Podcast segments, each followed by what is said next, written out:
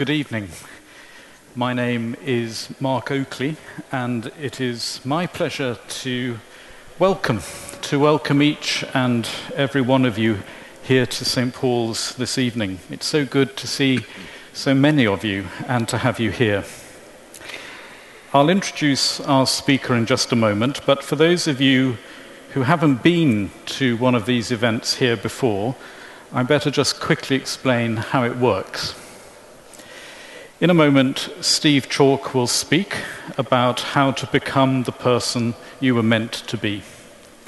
He'll speak for about 30 minutes or so, and then we will have plenty of time for you to ask questions. And if you have a question, please write it on the back of your program and hold it up to be collected. And you can do this at any point during the talk or after the talk. And with the hot technology of the Church of England, those uh, questions will come up to me here on this screen. Uh, some people have actually thought I'm just catching up with Downton Abbey. Uh, it's, it's not true. Your questions come up onto the screen. We'll collect those questions until about 7:40. If you can keep them brief, uh, it will help, and if you keep them legible, uh, they might get asked. We're also taking questions via Twitter using the hashtag Steve Chalke. If you'd like to send us your question through your mobile phone, just type in your question and include hashtag Steve Chalke with an E, and we will find it. We'll end uh, at 8 o'clock, and then there's a bookstall here where you can find and buy Steve's book, Being Human, and he's kindly said he will sign copies of it if you would like over on that table over there. So now it gives me great pleasure to introduce our speaker. The Reverend Steve Chalke is a Baptist minister serving as the senior minister of Oasis Church, Waterloo. Converted to Christianity as a teenager, he decided to dedicate his life to working to end poverty. And unlike many of our teenage dreams, he has stuck very much to his. And in 1985, founded the Oasis Trust, which now has over 5,000 staff, pioneering educational, healthcare, and housing initiatives, working in 10 countries in four continents all with the goal of ending poverty. He is, in addition, the founder of Stop the Traffic, a charity working against human trafficking, surely one of the greatest forms of impoverishment that a human being, of course, can experience. And he is now also a UN Special Advisor on community action against human trafficking. You might also know him as a popular broadcaster who's had his own shows on the BBC and ITV television, Radio 4, and he is a regular contributor to Radio 2's Pause for Thought. A man of courageous faith, he has challenged the churches to think again about core doctrines of the cross and about accepting faithful same sex partnerships acts of personal integrity which have been costly for him in some ways, and also make, of course, for him being a somewhat controversial figure. I like that. if you don't stand for something, you're going to fall for anything, let's face it. And I've always thought that when in doubt, it's better to err on the side of provocation. He's a prolific author and you might at this point be starting to wonder if there are actually quite a number of Steve Chalkes because there are so many interests and achievements. His latest book is Being Human How to Become the Person You Were Meant to Be. And in that book, he writes Your life is precious, a precious gift. It is sacred, every moment of it the opportunity to live rather than sleepwalk through our days belongs to us. This is a call to each one of us to wake up, to wake up and live before we die. Well, it's no secret that there was in the Church of England a Victorian bishop who wrote a rather unusual will in verse and asked that it be read to his clergy on his death. It simply said, Tell my priests when I am gone, O me to shed no tears, for I shall be no deader then than they have been for years. well, Steve Chalke has brought back some life to this priest, and we're absolutely delighted he's come to wake us all up tonight. So please, would you join me in welcoming Steve Chalke? Thank you. Thank you, Mark. So kind of you. Great.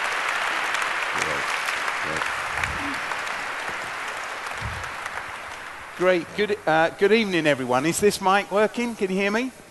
Brilliant. Let, yeah, let, I think this one's working. Let me tell you a story. Um, it's a story that's not in my book, um, uh, but it's a story that well, if the book had been longer, perhaps I would have put it in. It's a story about a very famous rabbi who, uh, whose name was Akiva. Some of you may know his name. Uh, he lived um, a few years after Jesus. He was born uh, perhaps um, 20 years after, 20, 30 years after uh, Jesus. And Akiva tells this story. One night, he was wandering along the uh, northern bank of the Sea of Galilee. He lived in Capernaum. We know lots and lots about his life, it's very well documented. And he was a famous rabbi, rabbi. Had many, many disciples, thousands of disciples.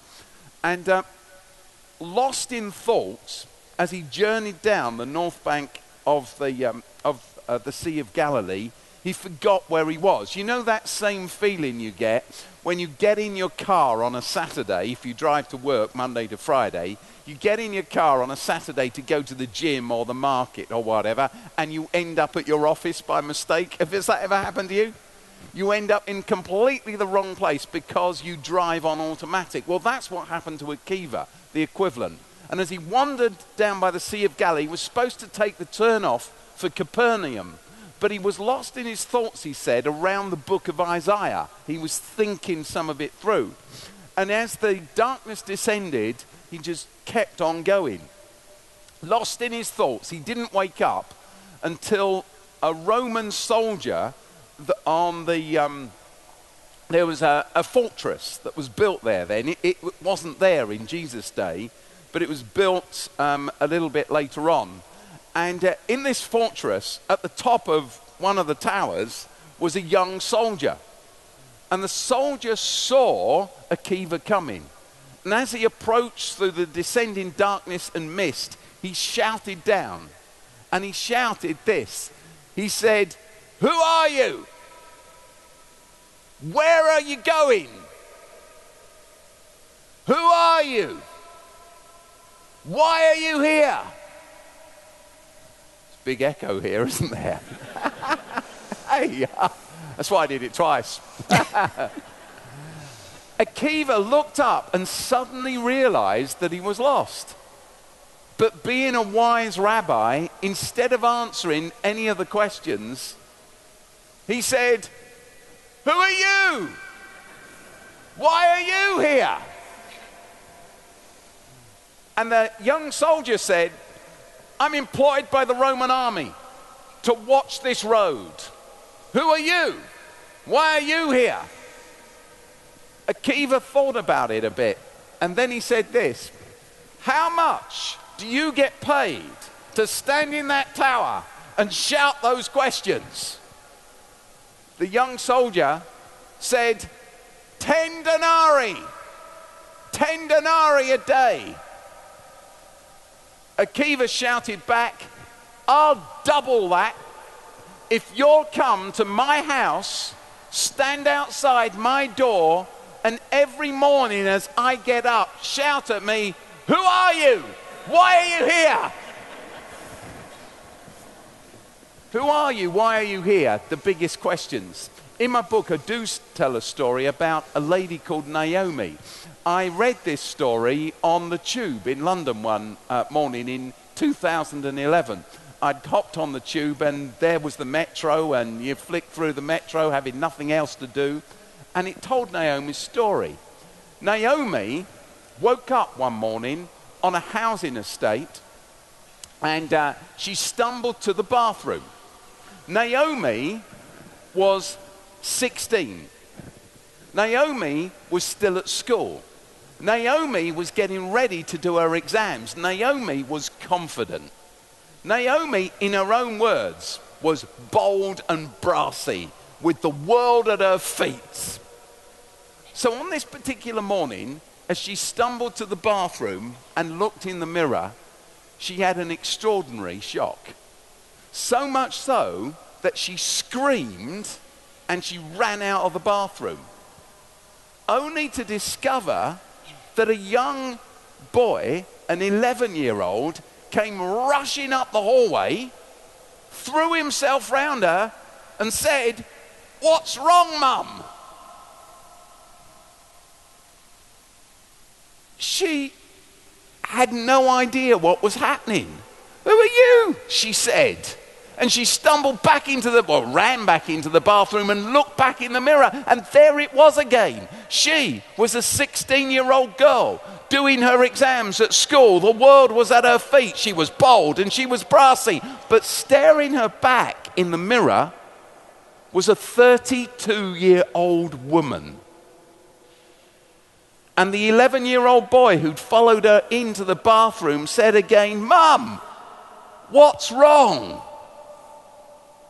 What was wrong was this Naomi was 32. She was stressed. And under the diagnosis for her condition, she was told later, became a famous case, that she had global transient amnesia.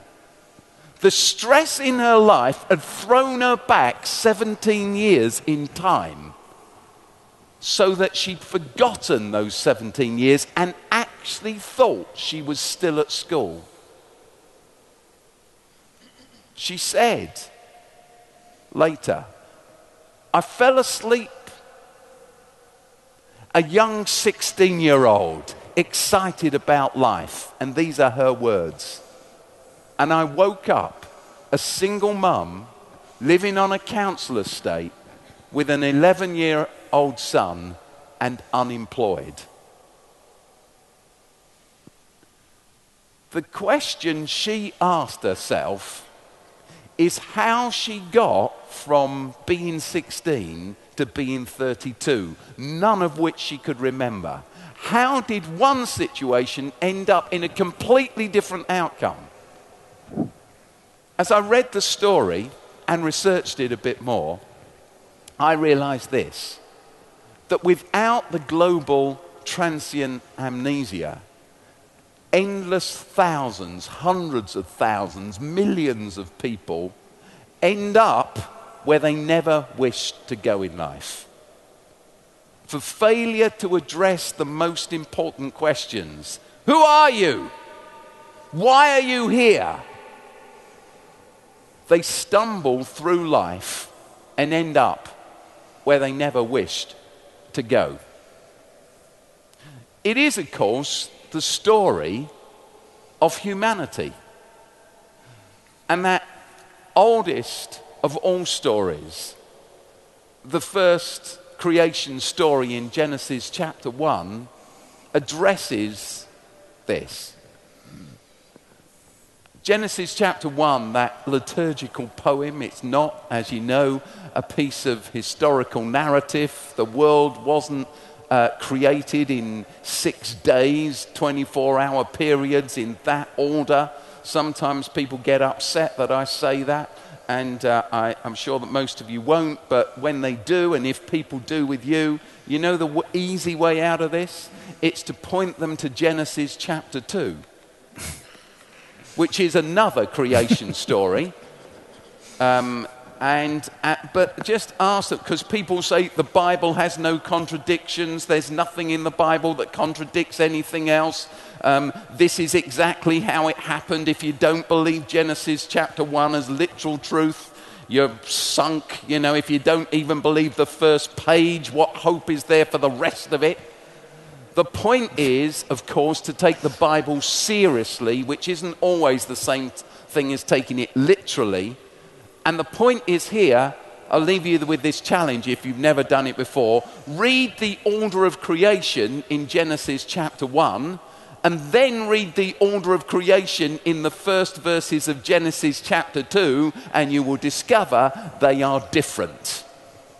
Genesis chapter 2 disagrees with Genesis chapter 1 about the order of creation because they were different stories, but because most people don't actually read the Bible, they never notice that. These are not historical texts to study in science, they're much more important than that.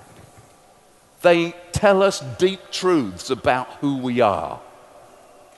And Genesis chapter 1, this fantastic poem, it tells the story of creation. It's told, as many of you will know, against some of the other creation stories that existed in other cultures, uh, the most famous of which being the Babylonian creation myth or creation story, which you can read online. Mark can read it online even as we sit here, because all you got to do is Google those words Babylonian creation story or myth and you will, it'll be in front of you through Google in seconds. And as you read the Babylonian creation story, and there were many like it, each race had its own creation myth or story, the story of how it came into being, you recognize that this sounds awfully like Genesis 1. It kind of, whoa, it's like a cousin of the story. It's almost like, whoa, whoever wrote one must have known the people that wrote the other one. And then you realize this that probably Genesis chapter 1 was written in Babylon. You know, the famous psalm uh, made famous by that pop song. Uh, by the rivers of Babylon, we sat down and wept. You know, if you're kind of old enough to be around in the 80s, you probably danced to it at endless discos. Uh, there we wept when we remember Zion. How can you sing the Lord's song in a foreign land? Here were the people of God in Babylon. They had no temple. The Sabbath day was gone. Their feasts and festivities were gone. The priesthood was gone. The Davidic line of kings was gone. This was a truly alien land. How can you sing the Lord's song in this land when you're told a different story about creation that you believe to be a lie, which is about which is about actually the sub- subjugation of women, the putting down of women, the honoring only of the king, the putting down of the ordinary people, the trampling of them, the fact that creation is a giant mistake as the gods fought against one another. And so the Hebrew writers did rewrite the Babylonian creation story. They corrected the mistakes as they understood them and they wrote their story, which is now the first chapter of our Bible.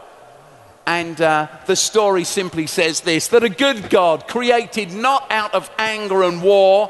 Humanity is not an afterthought. No, creation is good. All of it. It's good, says God. It's very good. But then comes this great verse Genesis 1, chap, uh, 1, verse 27, as we have it. And God said, Let us create them in our image.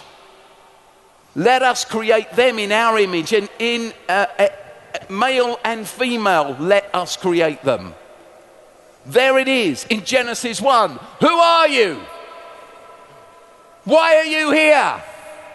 We are made in the image of God together. We are his representatives. The Babylonian story and the British Museum you can, you can visit and you'll discover, you know, the great statues of the Babylonian kings that they dug up in the Iraqi desert and they're installed there. You'll see the inscription round the kings just up the road from here in the image of God.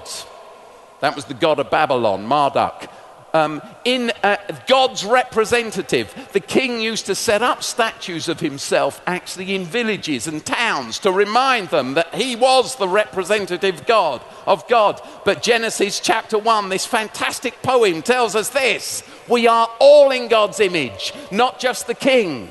Not just the men, not just the aristocracy, not just the merchants, not just the military Everyone is in God's image, every man, every woman. And every child, which is why it was fantastic, I hear, that two female bishops were consecrated in this place today. Everyone is in God's image. We are his image bearers and his representatives. This is on the Bible, page one. And it is still a revolution that half the world has not come to grips with. We are all God's image bearers. But there's a deeper truth about this. Who are we and why are we here? The deeper truth is this that Genesis 1 does not say what you so often hear that it does say. I often say to someone, You're made in God's image. You're made in God's image. We talk about the fact that every one of us is made in God's image. And there is a great truth in that, but that's not exactly what the great poem of Genesis says. Let me recite to you verse 27 again. And God said, Let us make them in our image. And He made them male and female. He made, made them. Let us make them in our image. Though, of course, there's no understanding of the doctrine of Trinity in the Old Testament, let us make them in our image. There's this view that God is a community somehow.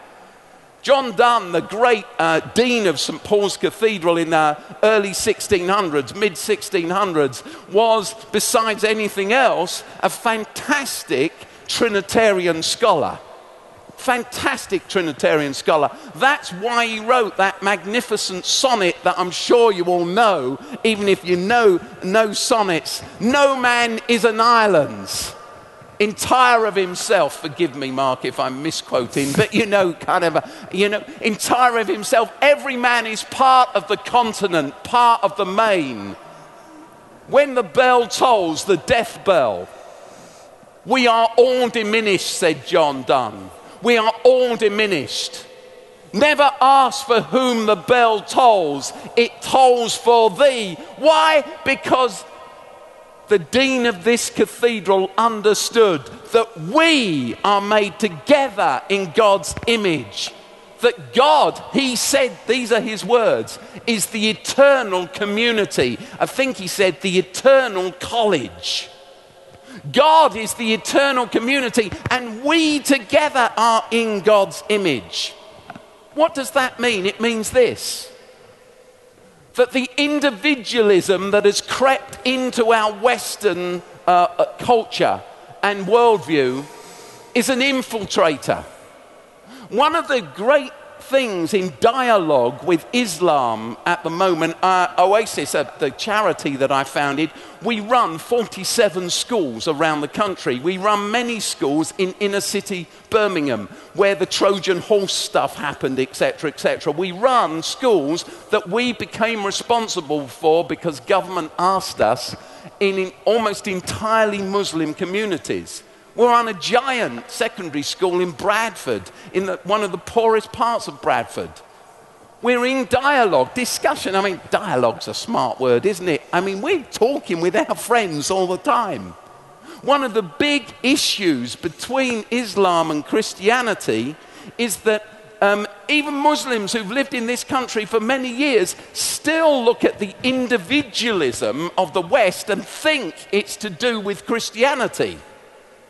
And they think that the individualism of our way of life breeds permissiveness. And they believe that it breeds immorality. And they believe that it breeds the kind of individualism that is, brings down banks and cheats people out of money. That's one of their problems. We need to talk around that. And we need to say, we have misunderstood. Who are you? Why are you here? We are here together. I am most in God's image when I am with you. That's why I'm the leader of a local church. It truly is. It's why I've never stopped being the leader of a local church because I know this that unless I am known and loved and love and know others, I am depleted and diminished. Let us make them in our image. And God, of course, is not a God of sameness. As we develop the doctrine of the Trinity, we talk about, and this, the creed that's spoken in this cathedral many times a week, I guess, says, we believe in God the Father, God the Son, and God the Holy Spirit, God the Spirit. God is not a community, a college, to use John Donne's term again, of fathers. He's not a gaggle of spirits, not a gang of sons. This isn't some homogenous group of sameness, dress the same, look the same, same outlook. Same. This is a community of diversity Father, Son, and Spirit. And in that community is found love. If God is love, how could he be love eternally unless he had another to love? I can write a thesis on love. I can do a PhD in love. I can go to Harvard and do post PhD studies in love. I can become known as Dr. Love. But unless I have someone to love, and I give myself to them and I serve them beyond my own interests, when it hurts, I never know what love is. What can it possibly mean for God to be love unless He is a community eternally? And if we believe that we are made in God's image, then we are most in God's image when we are together in communities of diversity. Churches filled with 20 somethings and no 60 or 70 somethings miss out. Churches filled with 70 somethings and no teenagers miss out. Churches where everybody likes the same kind of music or the same kind of coffee or doing the same kind of thing miss out because church and community is about diversity. And we as individuals, I truly believe, find ourselves in that. How do we find our purpose in life? You know, in the kind of Christianity I've grown up in and through, I've been to thousands of church services that end with a challenge. And the challenge is so, what will you do to serve God? How are you going to give your life to Christ? What is your vision for ending poverty? What is your vision for working amongst the poor, for challenging the situation that we find ourselves in in Europe with uh, so many who are homeless, refugees? What are you going to do? And so you get people that say, I've got a vision to build a hostel. I've got a vision to open a night shelter. I've got a vision to open a nursery, etc., etc. And off they go, fired up by that encounter and that moment and that inspiration. And as the months go by and the winter comes on and the nights grow darker and the w- weather is colder and the cash is hard, hard to make flow, they slowly give up. How many people do you know like that? They give up and either they entrench in themselves or they hit out and they blame others for their lack of faith and their lack of support and their lack of prayer. And then, if they're anything like me, they get another great idea. Ah, I was going to open a nursery, but that's no good. We're going to open a post office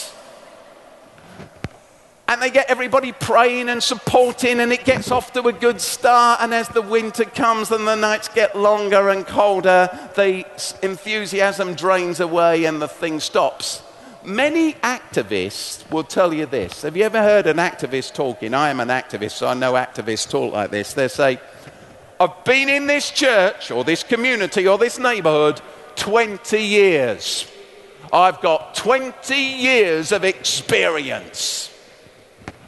What they actually mean is, I've been in this community 20 years and I've got one year of experience. It's just I've had it 20 times. I've never learned anything, I've never grown. Some of us are activists, some are reflective, some like to theorize, some like to turn that theory and all those papers into practice and be a bit pragmatic about the way things are activists, reflectors, theorists, pragmatists who like getting on with it.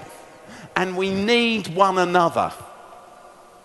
Oasis, I began it exactly 30 years ago this month in a room in Tonbridge in Kent where I worked as a youth minister. I had this idea of a hostel and a school and a hospital. And over the years, Oasis has grown in this country and around the world.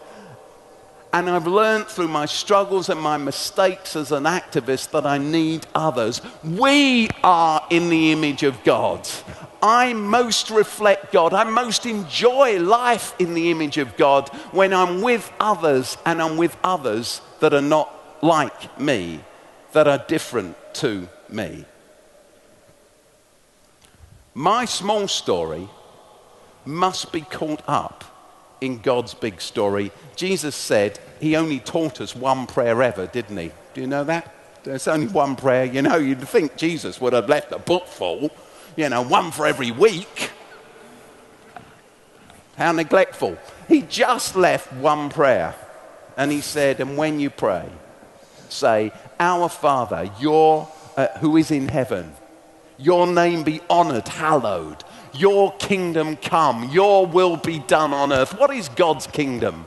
It's God's kingship. It's, as, it's when God's in charge. It's, as, it's what it would be like if God was in charge instead of the people who rip others off instead of the corporates, instead of the person that wants to extract the most cash for the least benefit to others. It's what it would be like if God's will was done on every housing estate and every refugee village and in every cabinet meeting, in every decision making process that brings justice to all. Your kingdom come, your will be done on earth. When I was 14, through the gift of God, really, I was wandering past Crystal Palace football ground in South London. I am a Palace supporter, which until this season has been the worst thing to be on earth. But there we are now. If you don't know, we are in a European playoff place at the moment. Early pickings, though.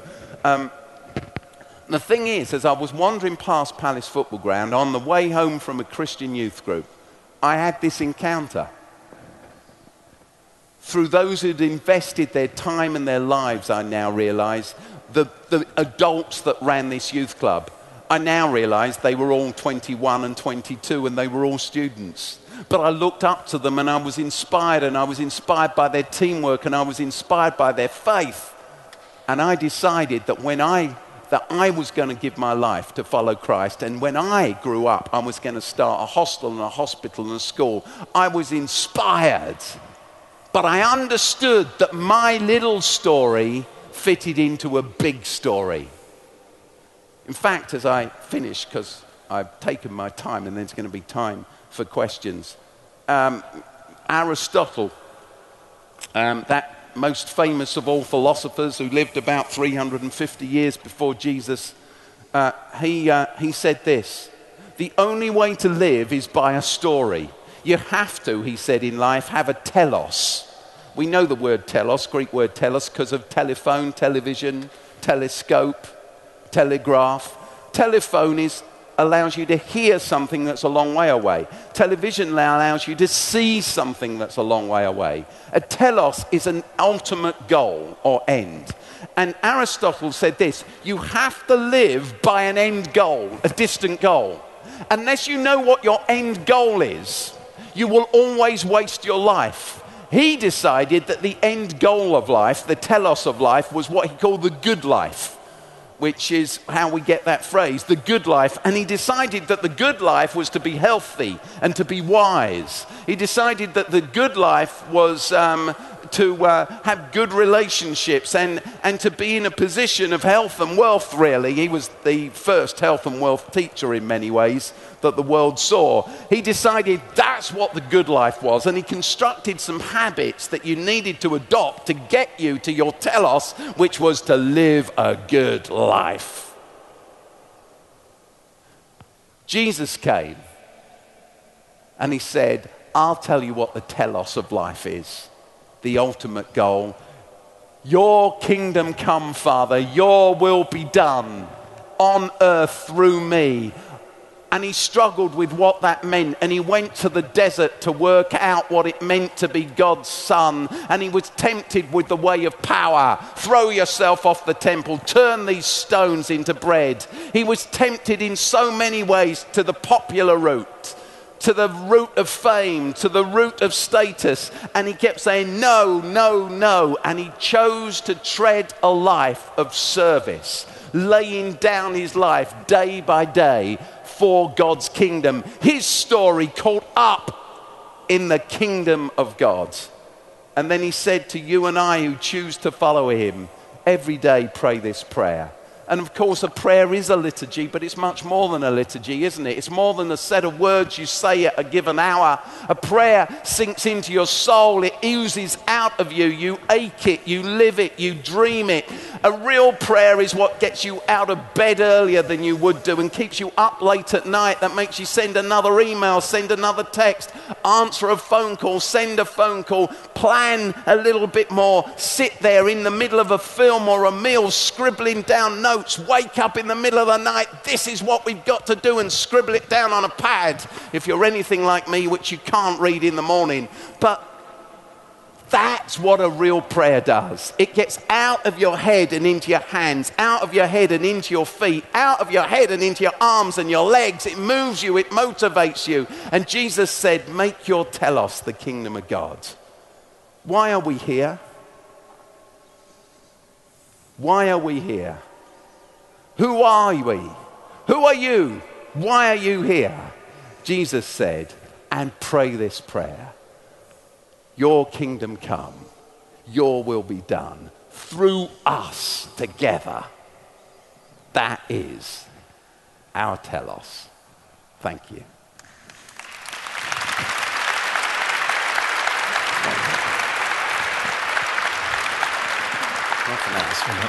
Well done.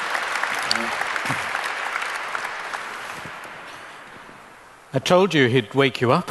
Uh, now, this is uh, your time. Please write down your questions on your little programs, hold them up, and uh, uh, they'll be collected and taken to the back and sent up to me here so that I can ask Steve your questions. I just want to start while that's beginning to, to take place. Be bold, please, do hold them up. Um, I remember reading that Mark Twain thought that he said some Christians always feel to him as if they've got f- holding four aces in life, yeah. that actually they're a bit smug because yeah. they. Uh, it, it, they've got the, the, the right cards, mm. uh, and the rest of us who are playing haven't. I, I can see a, a, query in myself, perhaps, as, as well, in, in people I would know, that that's good. I understand the argument, but I'm still struggling to know what my telos is. Mm. How do I. Jesus went into the desert. But what can I do? How do I discern what would be the telos, the goal of my life? How, how do you go about that? that, that that's a great question, to w- which has more than one answer that I can think of, and I'm sure many more that I can't think of. Um, the first thing is this this whole emphasis, it's us. It's us. We are the you. It's corporate. It's walking together. I happen to be the leader of a church here in central London. Every church leader is expected to be bright and bouncy, in my case, at 11 o'clock. That's when our service happens every Sunday morning. Every Sunday morning, I've got to be there. I've got to be smiling. I've got to be fully online. I've got to have had great insights from the Bible. I've got to be able to articulate them clearly and in a way completely different to last week. Otherwise, people are saying, oh, you're getting boring. I've got to be fresh. I've got to be articulate. I've got to create, be creative and come up with some new great truth from the Bible and my living experience of faith over the last six days. This is impossible. No one has ever done it. I am, as often I say to uh, people in our congregation, I'm carried by them. Sometimes I carry others, sometimes I'm carried. Sometimes I feel just out of it altogether. I'm part of a church because a church is a community and we are made in God's image and we find the way forward of serving together. It's that, it's that community aspect of life that we have lost in our individualism. We are individuals, but the individualism that makes us all competitive and work against one another. All our songs start with, I'm going to serve the purpose of God. I'm here to worship. No, we are together. And sometimes I need to be carried by uh, the community. And the second thing I'd say is this well, extrapolating that really, the struggle of life, I, I realize, uh, I realize that because Mark and I, you know, I'm stood on this little platform which is about a foot high and um, all of that kind of stuff, and I um, wearing a suit. You know, the only reason I'm wearing a suit is because I had to speak at something in Nottingham today, and, and it was a kind of suit wearing occasion, you know, so I didn't have time to go home. But um, so it kind of, oh, it's okay for Steve because he, Steve Chalke because he does these things, etc., etc., etc. My life is a grind and a struggle for most of the time. There are the 10% of the days I get out of bed and feel, woohoo! There are. There are the 30% of the days I get out of bed and I think, oh, no, I just can't do this. And there's all the others in between that are just bland and grey. Mother Teresa, I'm always, uh, always inspired by what an extraordinary person. But you may not know about Mother Teresa that when she first went to Calcutta, and she left the uh, convent and she, she felt that God was calling her to the streets to work amongst the dying, as I'm sure you know. And she arrived there um, and went out onto the streets in the 1950s for the first time. And uh, you can buy a book now, and I forget the name of the book. Perhaps someone can. The Book of Her Letters. Does anyone know what that's called? But anyway, you can buy It's probably even in the bookshop here. It's a fantastic book. You can get it online. So here's the thing only weeks into working in the slums, having felt God's call to go to the slums, she felt abandoned by God. And so she wrote to a friend, a good friend, and explained this feeling of abandonment. And it didn't go, and it didn't go. And then there was a time, my memory is dull, so forgive me. I think in the 60s, when, new, when the Pope died and a new Pope was elected, and Teresa writes to one of her friends and says, I've been spiritually awakened. I've found God. I feel that He's there and He's hearing my prayers. And weeks later, she writes and says, God's gone. Where is he? I'm in darkness. I'm lost. I'm lost. And the truth is, the book of her letters, edited by one of the people of her own community now and available online and in good bookshops and all that kind of thing, for the rest of her life, I think it's uh, uh, 40 or 50 letters to her dearest friends and every one of them is about the feeling of the absence of God and the futility of her work. So much so, which never went away. It never got better. It's not got a happy ending. So much so that when she died in 1997, her order decided to destroy the letters. You read all about this when you get the book. But the Vatican refused to allow, they told the Vatican, and the Vatican refused to allow them to do it because they said, these are the letters of someone who will possibly become a saint. They must be kept. And now they're published. And are they a testament to despair? No. They've become a testament to great faith faith in the darkness, faith in the struggle, faith when everything goes wrong, faith when you can't get the funding, faith when the ideas don't come together, faith when you're let down by people that you trust most. That is what faith is about, I think. It's my experience. Thank you. Great questions coming in. Keep them coming, please. Uh, let's start on them. Um, how does this community focus fit with the modern cult of leadership in the church? I think that leadership, Jesus' way, is about servanthood, isn't it? Um, uh, you know, I, I was reflecting actually, I'm going to sound very spiritual now, but it so happens that I was thinking about uh, the, um, the hymn in Philippians chapter 2 this weekend. You know, Paul quotes this old hymn or the hymn that they sing in the church. Jesus Christ doesn't rhyme in English, of course. Jesus Christ, though he was in the form of God, didn't consider equality with God something to be clung to, but emptied himself and became a servant, etc., etc. And how he goes down, down, down, all the way to death on a cross. And Paul says, Have this mind amongst yourselves. Let this be a hallmark of your relationships that you are like this. This so, in Jesus, who does all of this, in Jesus, who washes the feet of his disciples, dusty feet of his disciples at that supper they had, in Jesus, who takes the blow and doesn't return it, who teaches to take the blow and not return it, who demonstrates that as he hangs on a cross and really does take the blow and not return it. The question is is all of this some some temporary abandonment of what God's really like, whilst for three years Jesus serves everybody and washes feet and takes the blows and lays his life down? And the answer is no. This isn't an abandonment of what God is like. This is who God is. As I say to people very often, I say to myself, if you want the bully boy God the God who leads from the front with you do this and pushes you around, the God with the, the, uh, the, the God with those kind of big boots on, you've chosen the wrong religion. Because our faith is a faith where we're called to, we're called to be like our Heavenly Father, imitate Christ. And then Paul writes about Christ the fruit of the Spirit love, joy, peace, patience, etc., etc., long suffering, self control, faithfulness. This is what Jesus is like. Imitate Christ.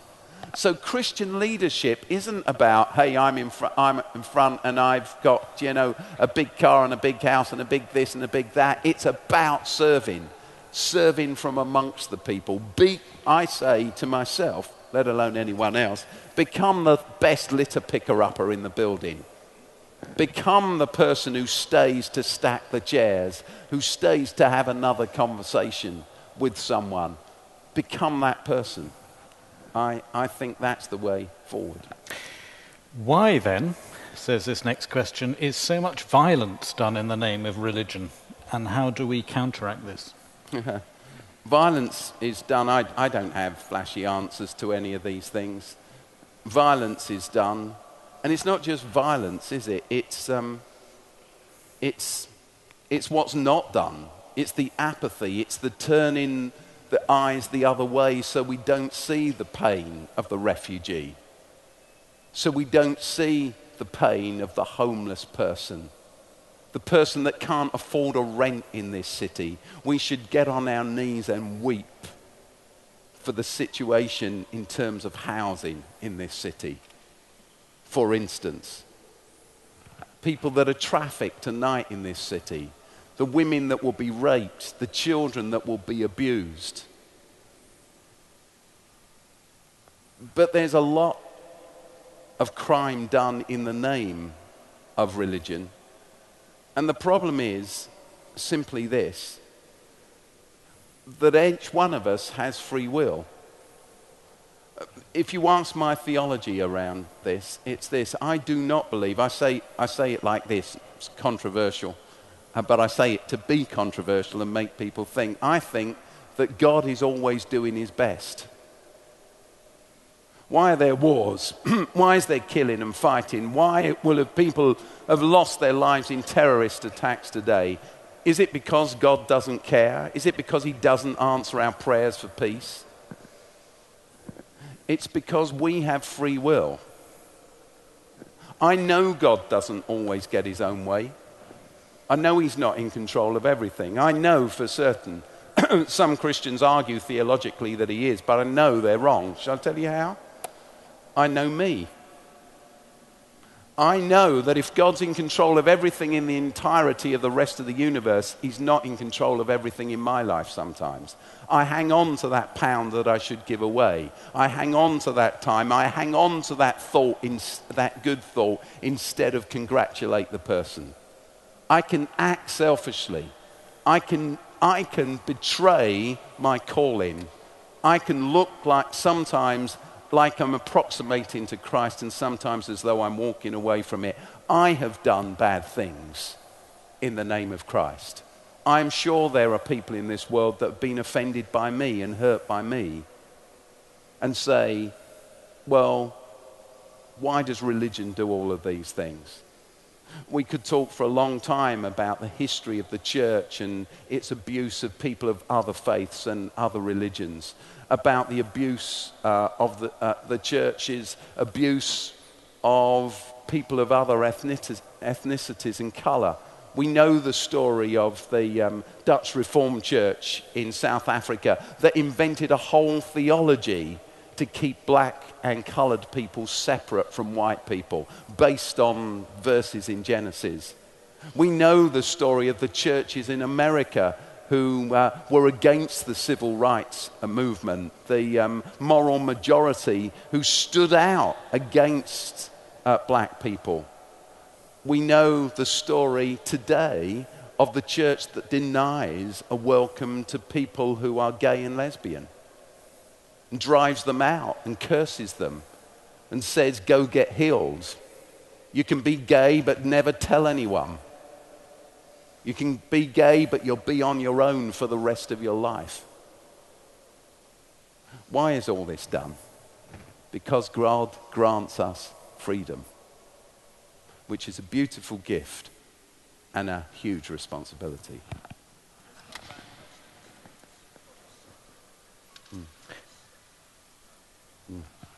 There'll be opportunity to meet Steve at the end. Yeah. Let's keep to the questions that are coming in here please. Um, how does the church get the message of the kingdom across in this secular age?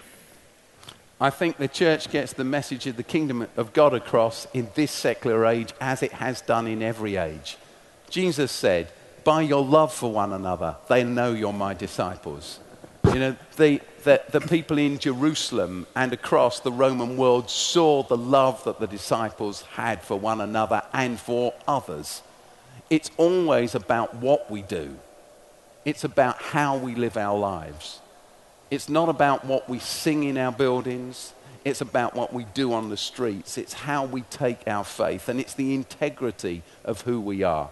I feel incredibly excited about the future of the church. I'm not pessimistic at all. You know, I'm really not. I'm not saying that, you know, you'd expect me to say that because I'm speaking in a Christian cathedral, you know, kind of try to keep, get them to keep their pep, uh, pecker up tell them it's going well. The truth is, I think the church is the best kept secret, and I think that's our problem. We've kept it a bit secret. But, but in rea- you know, it was announced I, I work alongside the UN.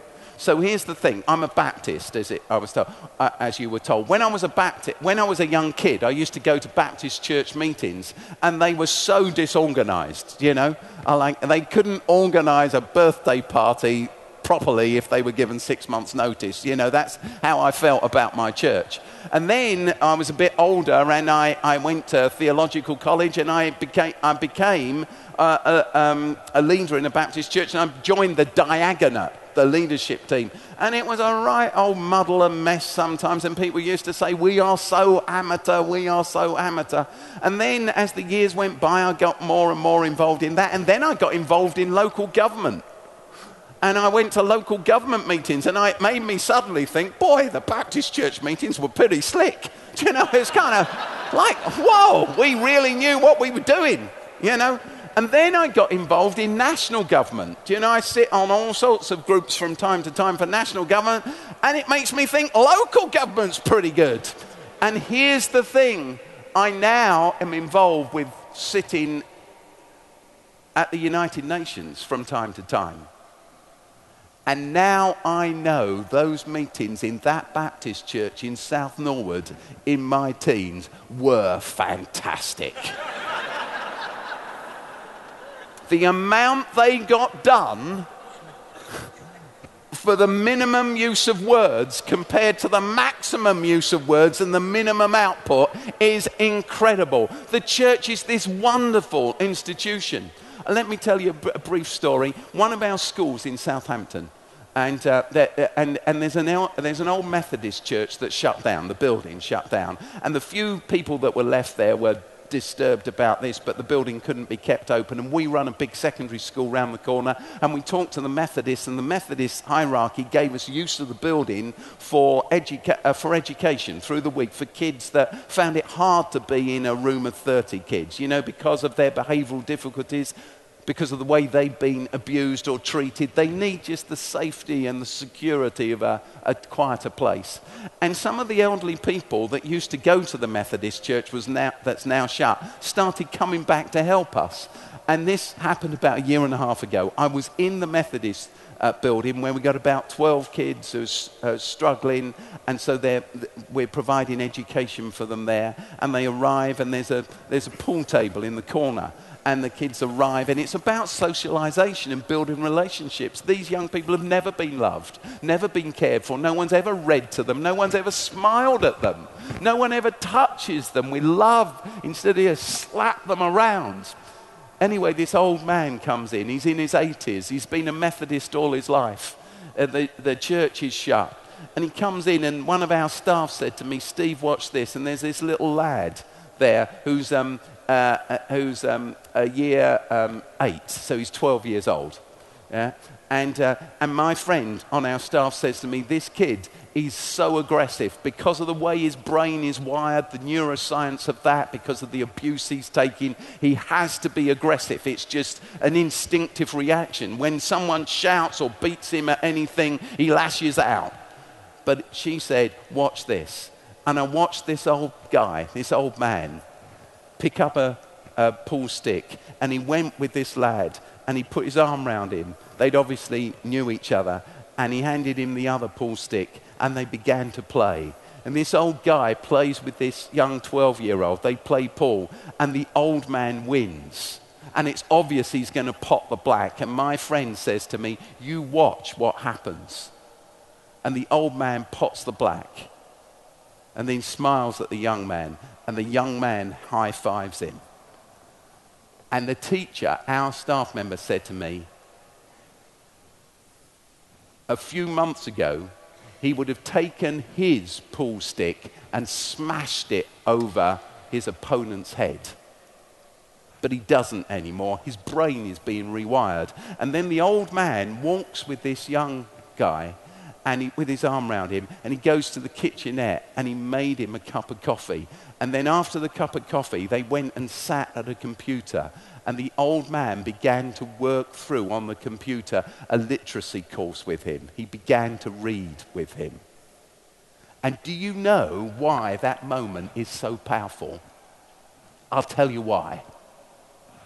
Because that young man knows that no one is paying the old man. He's not a social worker. He's not a family support worker. He isn't a teacher. He's not, he's not been paid to be there. He's not a probation officer. He's not been appointed by the local authority. No one is giving him a penny.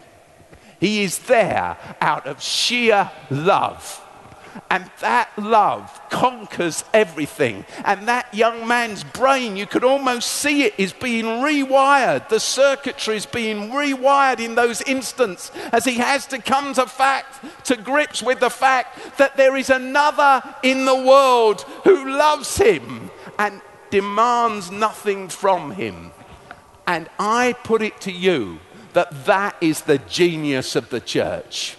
And I put it to you that there is not an agency on this planet. There are many good ones, there are many great ones, but there's nothing like the church across the planet who has at its heart this understanding, its core mission to build the kingdom of God, to love God, and love your neighbor as yourself. Who is my neighbor? It's the other, the person that's not like you. How different is that 12 year old boy to the 80 year old man? Different style, different clothing, different language. The old man is scared of him because he's, gonna, he's a rebel. But the old man knows that he's got to cross the floor and embrace the other because as he embraces the other, there's something in him that's changed and he grows and he confronts his fears and he overcomes them. And at the age of 80, he's still a learner. That is the genius of the church. I can't remember what the question was, but I'm excited about that.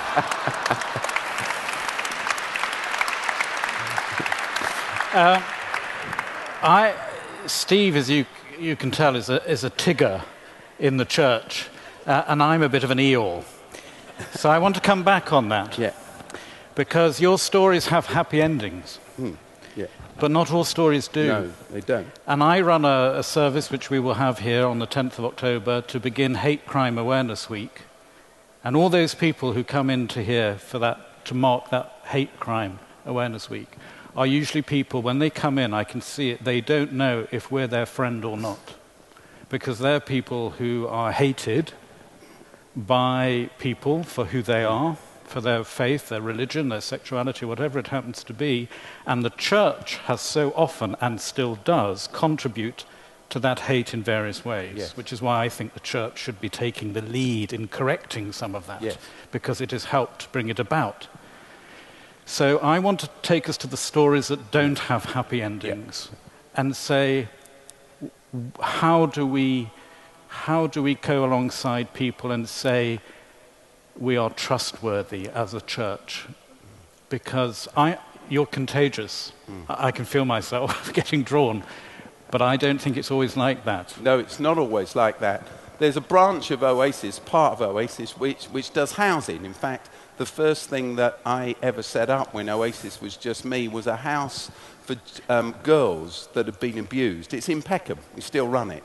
And my wife, um, uh, this was in the 1980s, and my wife, whose name's Cornelia, we take in these girls, we give them a roof and a bed, but actually we're giving them love and nurture, and they've been knocked around sexually, physically, emotionally, etc., etc. And my wife, Cornelia, said we should call this Oasis, which is how Oasis got its name.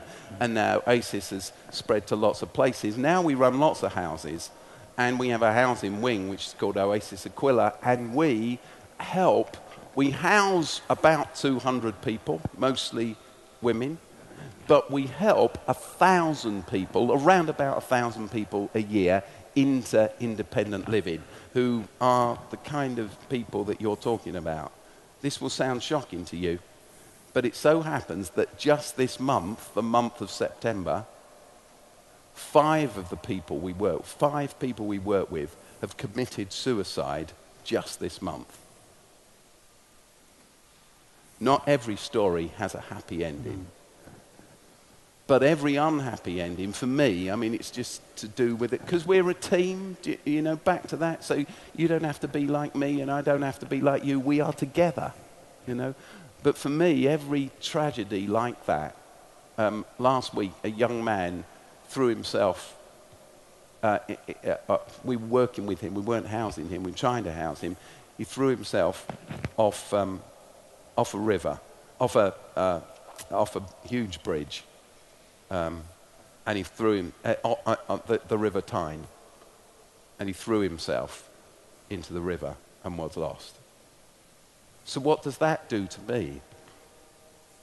That makes me ask the question how do we do this better? Mm-hmm. How do we do this more? How do we keep working at this? Um, no, every story doesn't have a happy ending. Last year, um, my wife um, got cancer. Exactly this, um, well, not um, June last year. Um, she got breast cancer. And last summer was she had four operations. And it brings you face to face with the fact that you might lose her. It's a funny thing, marriage, isn't it? We've been married 35 years, and I remember all those times I thought, oh, if I wasn't married to you, that would be great. you know, kind of like, you know, yeah, I know you've thought that as well. You're just all going, oh, not us, because, you know, so. And then you reach this place where, um, where you look at the possibility of losing one another, and it's, it's a hard, hard thing. And whilst Cornelia was in hospital, she happens to have recovered. And uh, she's not on chemotherapy or accept anything. She, they say they've got it all. But while she was in hospital, she had a friend in our church who's four years younger than her called Brenda.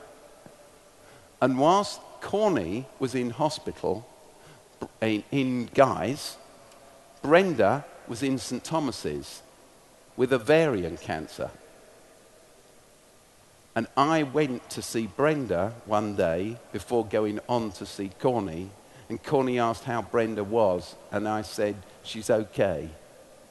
The next day she died. And whilst Corny was in hospital for another operation, I was taking Brenda's funeral. And wondering, well, I told, you know, so I had to sit at Cornelia's bedside and say, Brenda's died. These are tragic stories. But I do believe, Mark, that's why we're the church. And I mm. believe that this place is a place of fantastic sanctuary to people, mm. isn't it? Across the centuries, this place has been a place of sanctuary. And I believe that every church building, every church community is a place of sanctuary. We have to say, whatever your story, whatever's gone wrong, whatever's broken down, you are welcome and we are with you. And we can't perhaps sort your issues, but we will be with you. And we will be yours, and you will be welcome. You talked about Naomi's amnesia, mm. but for many people, the difficulty, the paralysis in life is not from forgetting, it's from remembering mm. uh, and remembering their past, because in a way, we are what the, our past is doing now. Yes. And there's, there's a question here about you say in your book that God does not do guilt. How come church people always induce guilt in me then? I think it's because we need to rethink our theology.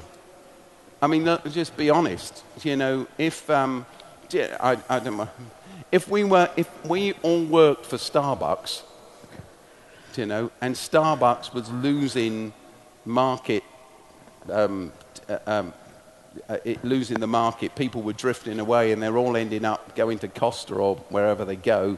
You know, and our sales are going down, and we're becoming more and more unpopular it's no good saying, hey, we've got it all going right, it's all going well. We have to ask ourselves these questions. Why does church, the church, induce so much guilt in so many people? Why do so many people creep away from our churches? Because they were made to feel bad. They believed the wrong things. They expressed the questions they had and they were drummed out or told they were wrong or told they were not believing the Bible right. Why does that happen? I think that we need to address that. I try to address it in our local church. Um, I'm not saying we're any good at it, but you know, our church is, well, it, it, it's like a zoo, really, in some ways. There are people with all sorts of views and all sorts of opinions and all sorts of doubts and worries and troubles. And I believe that my job, because I'm the, the, the uh, I am the senior leader, must be the, to be the chief dispenser of grace to people. The church that I'm minister of, it's a strange thing. I became the leader of it 12 years ago, and there were 10 elderly people in it. It seats 450 people, but there were 10 elderly people, and the church was actually open 11, well, 5 to 11 to 5 past 12 on a Sunday and shut for the rest of the week. Anyway, I went along and I talked to these 10 people in one pew every week, and slowly people came, and then they didn't stay. And they'd say to me, Oh, that was great, but I knew they were never coming back. I knew, because you go to church for community. And I knew they wouldn't return. And, and then there's the early adopter that does return, and, and you get a few more. And I remember this thing happening. We reached the place where there were probably about 50 people that came, but a whole load of them were smokers and we've got, you know, it's, it's not grand like here, but you know, that the steps outside, and before communion, because, uh, or, and sometimes before the sermon, people would go out and they had a fag on the steps before coming back in to listen to me. I'm grateful it was only a fag they needed. But they, you know, that's honestly true. Or they, people are always popping out for a cigarette on the steps. And then one of the people in the church who'd been there for years, she came to me and she said, This is disgraceful. You have to have standards. Where are the standards? We have people smoking on the steps and then coming to take communion. And then she added this it's a disgrace. And I thought about that a lot. And I realized that the word she used was exactly right disgrace. And what she was dispensing, and I don't blame her because she was only doing what she'd always been told. She was dispensing a disgrace. And I sat down with her and I said, We do have standards, and our standard is grace. And we will demonstrate our standard of grace constantly to all. If you've been hurt by the church, the church you're part of, I'm sorry. I am sorry. I've been hurt by Christians as well. I've been told, I was telling Mark um, just earlier, almost, I tell you, almost every day I'm told by someone in the church that I'm going to hell. That's the truth. Literally. Every day for years, people write to me and say, I'm a false teacher and I'm letting down God. Somebody wrote to me recently, it was fantastic. They said, I was letting down God, I was letting down the Trinity, I was letting down Jesus, I was letting down Charles Spurgeon. He was a great uh, Baptist minister. I was letting down the, denom- the Baptist denomination, and they added, and you're probably letting down your mother. So that was kind of like. um, time ticks on, and I, wa- I, just want to get through a couple more very important mm. questions. The first is focusing on, uh, on something you touched on, very important, about your work in schools. Mm. And uh, how do you encourage all schools, not just Oasis ones, to help students form their telos? Ah, well, that is a great question. I've got a friend here. Her name's Jill. Jill, why don't you stand up and wave? Stand up. There you are.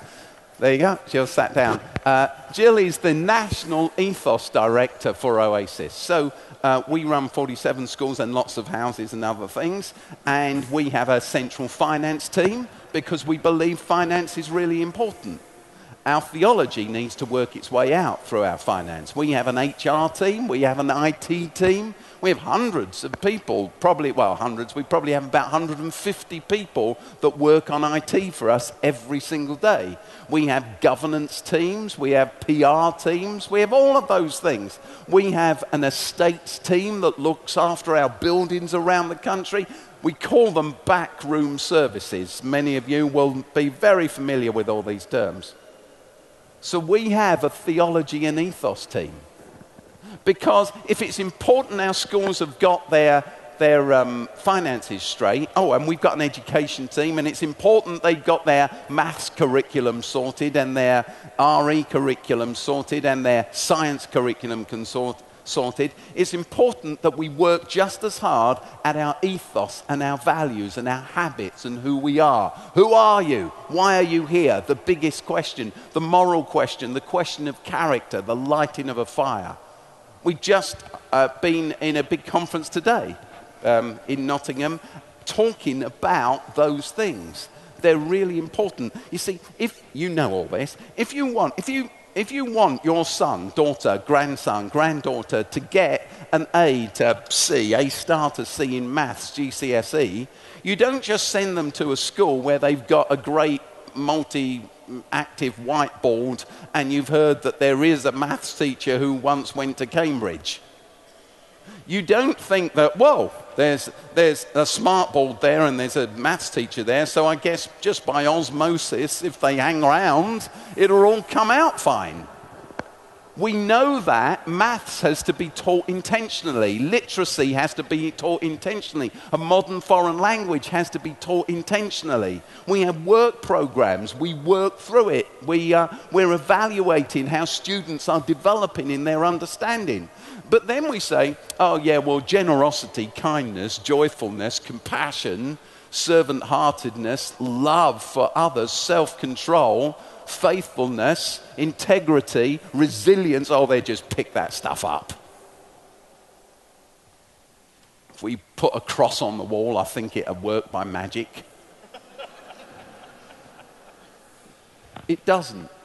So we work as intentionally at that. And whilst I'm at it, I think we do this in churches as well. I'm sure this isn't true of this great cathedral, but because I grew up in Baptist churches, what used to happen was this. I'm not knocking Baptist churches either. I'm still a Baptist and a Baptist minister.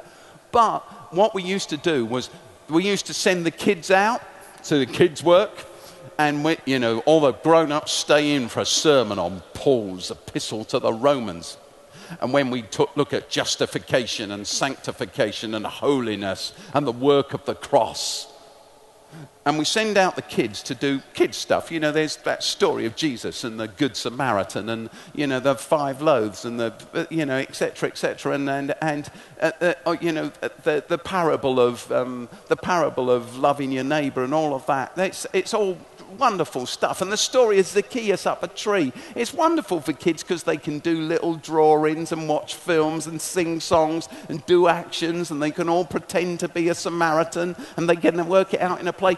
Isn't it wonderful? Jesus told all those fantastic parables and stories. Whoa, isn't it fortunate because he thought of the children's curriculum? whilst we do the important stuff. And in that way, we rob the gospel of its entire moral content because Jesus' parables are not children's stories. They're challenging stories that challenge our state and our nation and Europe and the United Nations. What is it to love your neighbor? Who is my neighbor? That question our governments need to grapple with. So it's adult stuff it's adult stuff. We've got to put the moral content of Jesus' teaching back on the agenda. A gospel that goes, Jesus died on the cross for you, pray this prayer, accept him, he rose again, by the Holy Spirit you will have eternal life, is a gospel of a long weekend because Jesus, you know, he, he, could have arrived from heaven on Thursday, upset the Pharisees and the priests by smashing up the temple, which he did on Thursday afternoon, um, said some blasphemous things, which they thought he was saying on Friday morning, been crucified, risen from the dead, and been back into heaven in a long weekend. So, if the sum total of the gospel is all about the cross and the resurrection, it is a, it's central to the gospel. Uh, um, but if it's all about that, what's all the other stuff for? It's the moral content it's about our character and our development, and we've got to work hard at it. And then it will answer some of the other questions, won't it? There'll be people who start coming to church and they say, they don't make me feel guilty anymore. Because we have developed the social skills of welcoming people and being generous and being faithful to them and being other centered. The more effort we put into the moral content of Jesus' teaching, the more I think some of these other issues the church has got will sort themselves out. Uh, you've talked uh, about people of other faiths, en, en passant as it were, but hmm. um, somebody's just asked if we will be saved through Christ, how about the people who are not Christians? that's, a, that's a big question at five to eight. So, um, so let, let me say these things and, and, and forgive me for everything I don't say, you know, because do you know many people have written about this? I got to know John Stott in the last years of his life. You know, he was at All Souls Langham Place. He was very kind to me. We used to sit and have tea together. And I talked to, with him about this subject on many occasions. And I read uh, some of the things he's written, well, the things he's written on it. So this is a combination of my thoughts and great teaching and learning from John Stott in all of this. But there are several things to say about it. It's strange, isn't it, if God runs a postcode lottery. So, you know, if you're born in Bournemouth, you might become a good Anglican.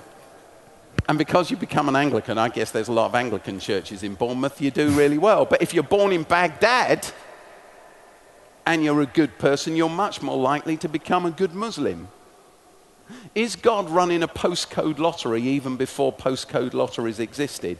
So your chances of inheriting eternal life are down to how close you live to a decent church. And as you've already said, Mark, there's a lot that aren't decent. So, so the truth is, you know, I don't become a Christian because I go to a church where the vicar has had his hands in uh, till for ages and the church is always shut and there's no care and no compassion. And I've tried going and no one says hello to me. They're a miserable bunch. So I give up and then God judges me for that.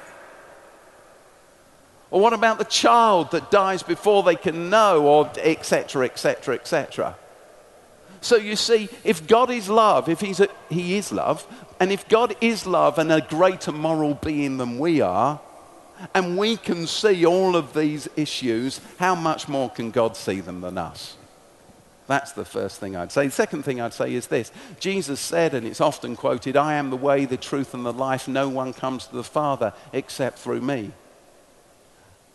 And that's used as a verse to say anybody of any other faith, or somebody who's not a Christian, or someone who never went to church, or someone who went to church once and stopped going, they will die and be burnt forever. That's not what Jesus actually said. As C.S. Lewis points out, Jesus said, I am the way to the Father. He didn't say everybody would know about the way. David Watson, another great Anglican uh, teacher, um, who died of um, cancer some years ago now, wasn't it? David Watson, I remember hearing him say once, he said, he said, every time I go down to Wales to speak, I go across the Severn Bridge. In his lifetime, there was only one Severn Bridge. And he said, uh, it, it, he had cancer by then, and he said, I have a driver who takes me now, and sometimes I fall asleep. He said, I love that Severn Bridge. What a feat of engineering. Sometimes I fall asleep and I don't see it. And my driver wakes me up when we're in Cardiff and says, We're here. He says, I didn't experience the Severn Bridge, but I still know it was the Severn Bridge that got me there. Jesus is God's love in action.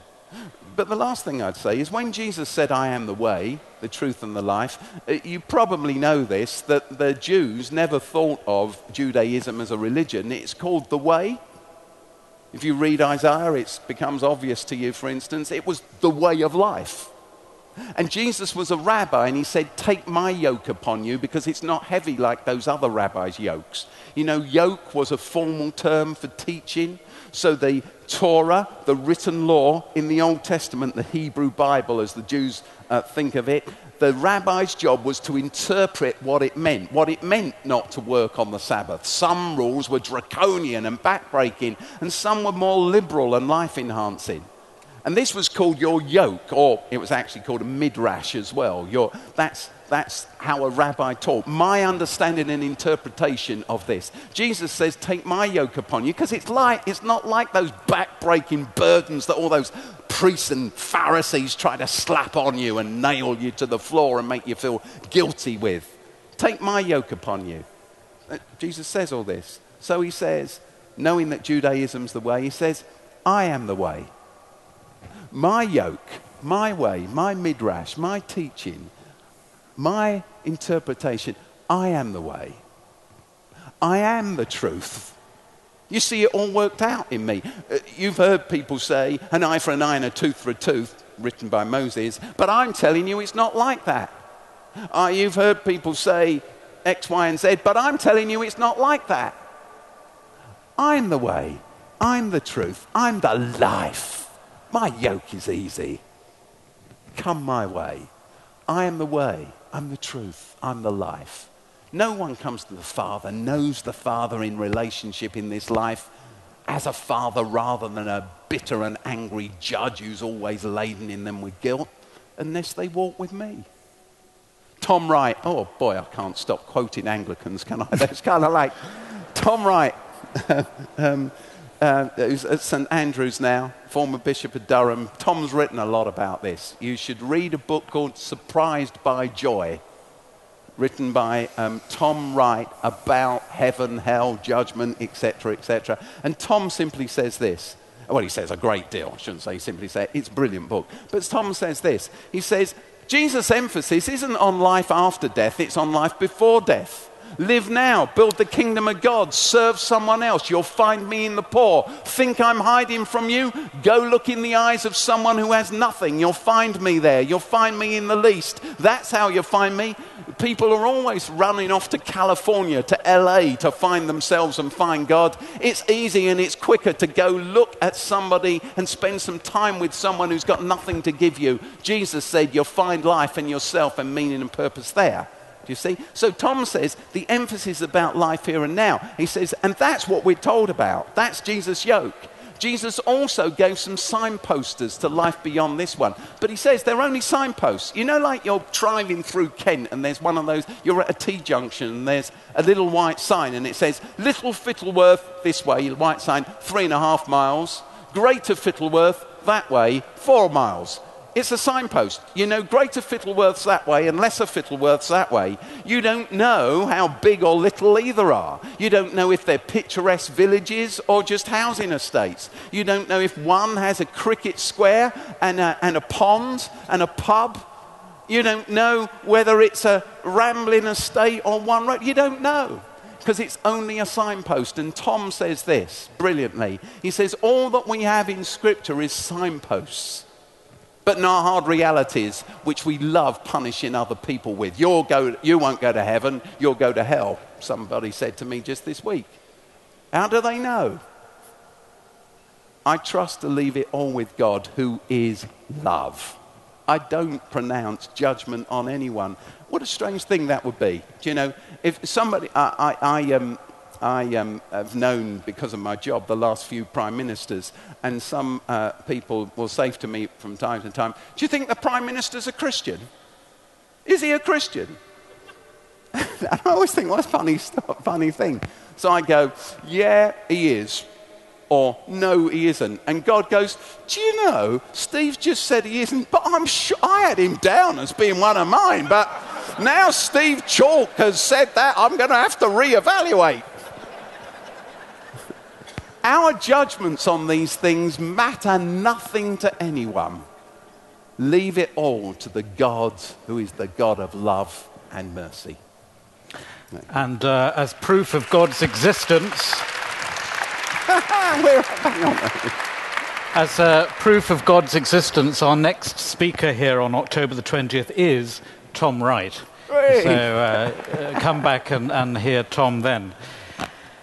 Um, where, do, where does somebody in my position begin? I, I suppose I, I believe this very strongly that God has given everybody in this cathedral a great gift, and it is our being. And He asks for a gift in return, and it's called our becoming. And that that is why the subject of your book is enormously important, because Christians are seeking, I hope, to find the authentic life mm. where the mask stops eating into your face mm. and you can see each other.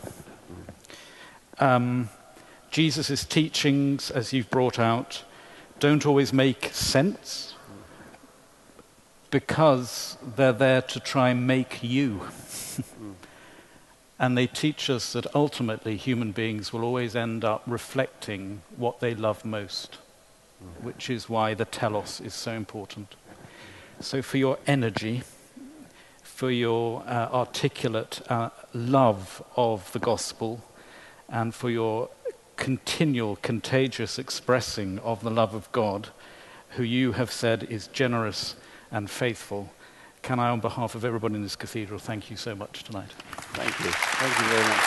Thank you.